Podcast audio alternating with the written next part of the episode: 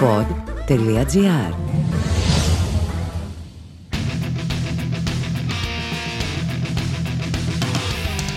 Ο Ευκλήδης είναι ένας μυθιστορηματικός μα απόλυτα αληθινός ήρωας Έλληνας της Μαριούπολης.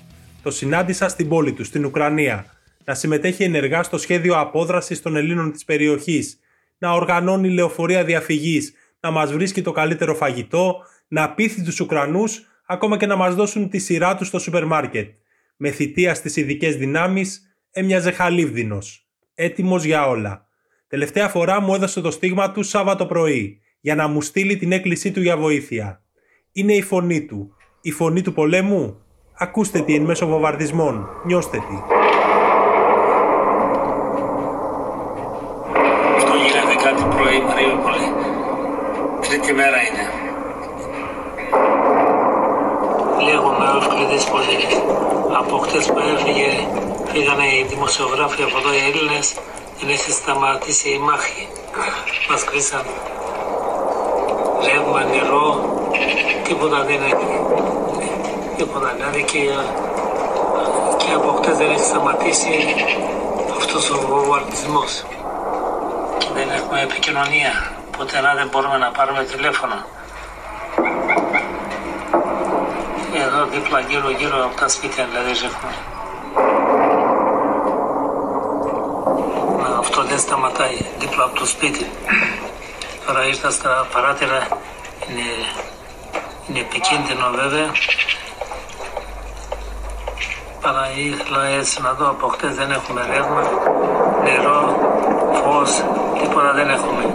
Η κατάσταση της Μαριόπολης σήμερα δηλαδή. Και δεν έχουμε επαφή που να πάρουμε επαφή σήμα, τίποτα δεν έχουμε και γύρω γύρω από το σπίτι αυτό γίνεται από χτες μέχρι σήμερα δεν έχει σταματήσει. Αυτός ο χαλίβδινος αλλά φοβισμένος πλέον άντρας δεν ήταν αυτός που γνώρισα στη Μαριούπολη. Τότε που ήταν έτοιμος ως γεφυροποιός με την πατρίδα να φέρει όσα λεωφορεία χρειαστεί στην πόλη για να επιβιβαστούν και να φύγουν όλοι. Ακούγοντάς τον ξανά προσεκτικά όμως, διέκρινα κάτι προφητικό στα λόγια του. Ο διάλογος μας είχε γίνει την τρίτη μέρα του πολέμου. Ο Ευκλήδης είναι ο άνθρωπος που οργανώνει ουσιαστικά τη γέφυρα σωτηρίας των Ελλήνων για να πάνε πίσω στην πατρίδα. Πόσα λεωφορεία έχετε κανονίσει, ε, Δύο. Μέχρι τη στιγμή δύο λεωφορεία. Μέχρι τη στιγμή τώρα για να δούμε αύριο, για μεθαύριο θα ξεκινήσουν από εδώ. Γιατί είναι καυτό. Α προχωρήσουμε προς το ναι, προξενείο. Ναι. Εσύ, Ευκλήδη, πώς το ζεις αυτό; Αυτό είναι εντάξει. Πώς θα ζήσουμε. Ε, η οικογένεια εδώ πέρα βλέπεις, δεν μπορείς να κουνηθείς, να φύγεις, δεν μπορείς. Ε, αναγκαστικά κάτι εδώ πέρα. Το τελευταίο του μήνυμα ήταν ηχητικό, μα πάνω απ' όλα σπαρακτικό, χωρίς να το έχει επιδιώξει ο ίδιος. Χρέος μου να σας το μεταφέρω είναι έκκληση για βοήθεια από καταφύγιο στη Μαριούπολη. Είναι η φωνή του πολέμου από 100.000 Έλληνες που απέμειναν να βλέπουν τα βάνια όπως λέει, με μοναδικό σύντροφο την ελπίδα. Αλέξη φίλε μου, ε, την πήρα ο Ευκλήδης. Φίλε μου μόνο σε σένα στέλνω και πήρα τηλέφωνο με την ευκαιρία. Η κατάσταση εδώ είναι πολύ τραγική. Ε, ούτε επικοινωνία, δεν υπάρχει επικοινωνία, ρεύμα, νερό, τίποτα.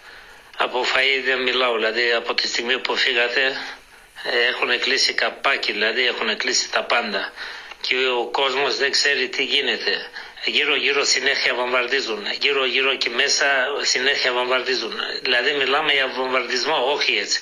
Για πλάκα που ήσασταν εδώ πέρα ακούγατε.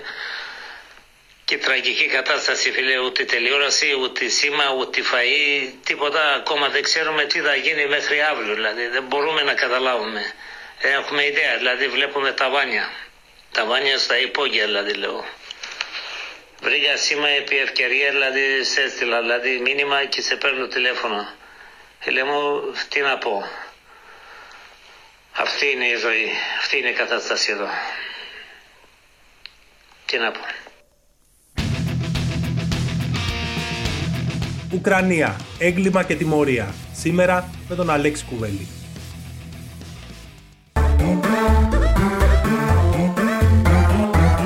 Pod.gr. Το καλό να ακούγεται.